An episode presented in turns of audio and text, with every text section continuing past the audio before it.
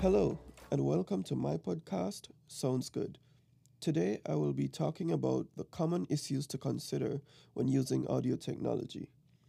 Audio technology is often used to amplify or transfer sound into different spaces and can be categorized into a number of different subgenres.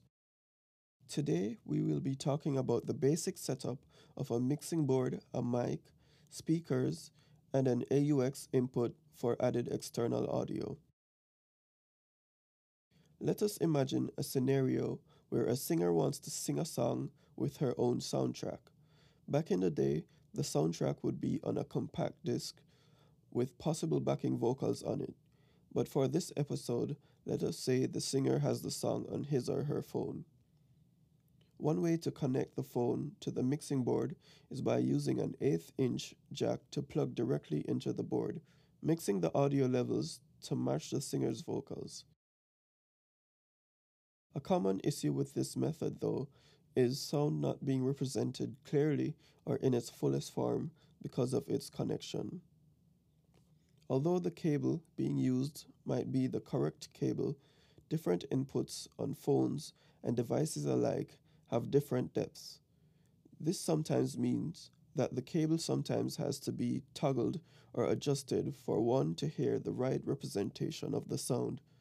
If the cable is an eighth inch to an RCA or eighth inch to XLR, if the sound isn't being represented well, it often has to do with the eighth inch part of the cable.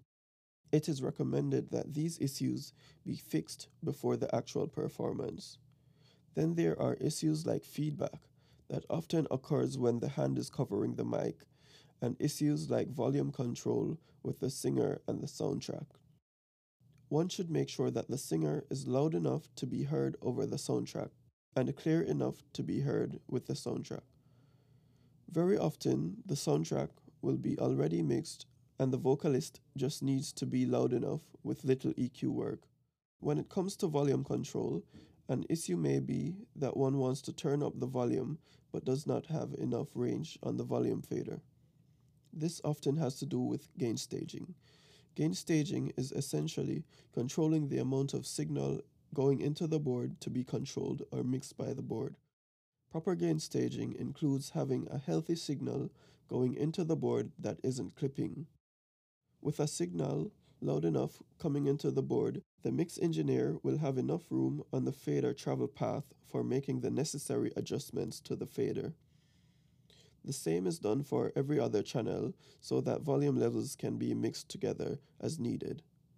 Other common issues to look out for are making sure that the equipment is properly turned on and in the right order for the safety of the equipment, making sure that the audience is able to hear the overall sound clearly, making sure that the audio decibel level is within the legal range for sound within that audio space, making sure that all mics are properly plugged in and that all cables are properly secured and out of harm's way. Once all of these safety procedures are taken, the show is ready to start and the mix engineer has to monitor the system to ensure that the sound runs smoothly. Lastly, it is important to note that one shouldn't always expect a perfect show, especially not in a live setting. Once everything is done to ensure that the show runs smoothly, don't worry too much about the negatives that happen during the show. Be more concerned about how those negatives are handled and how those negatives can be fixed for the next event. Thanks again. This has been Sounds Good.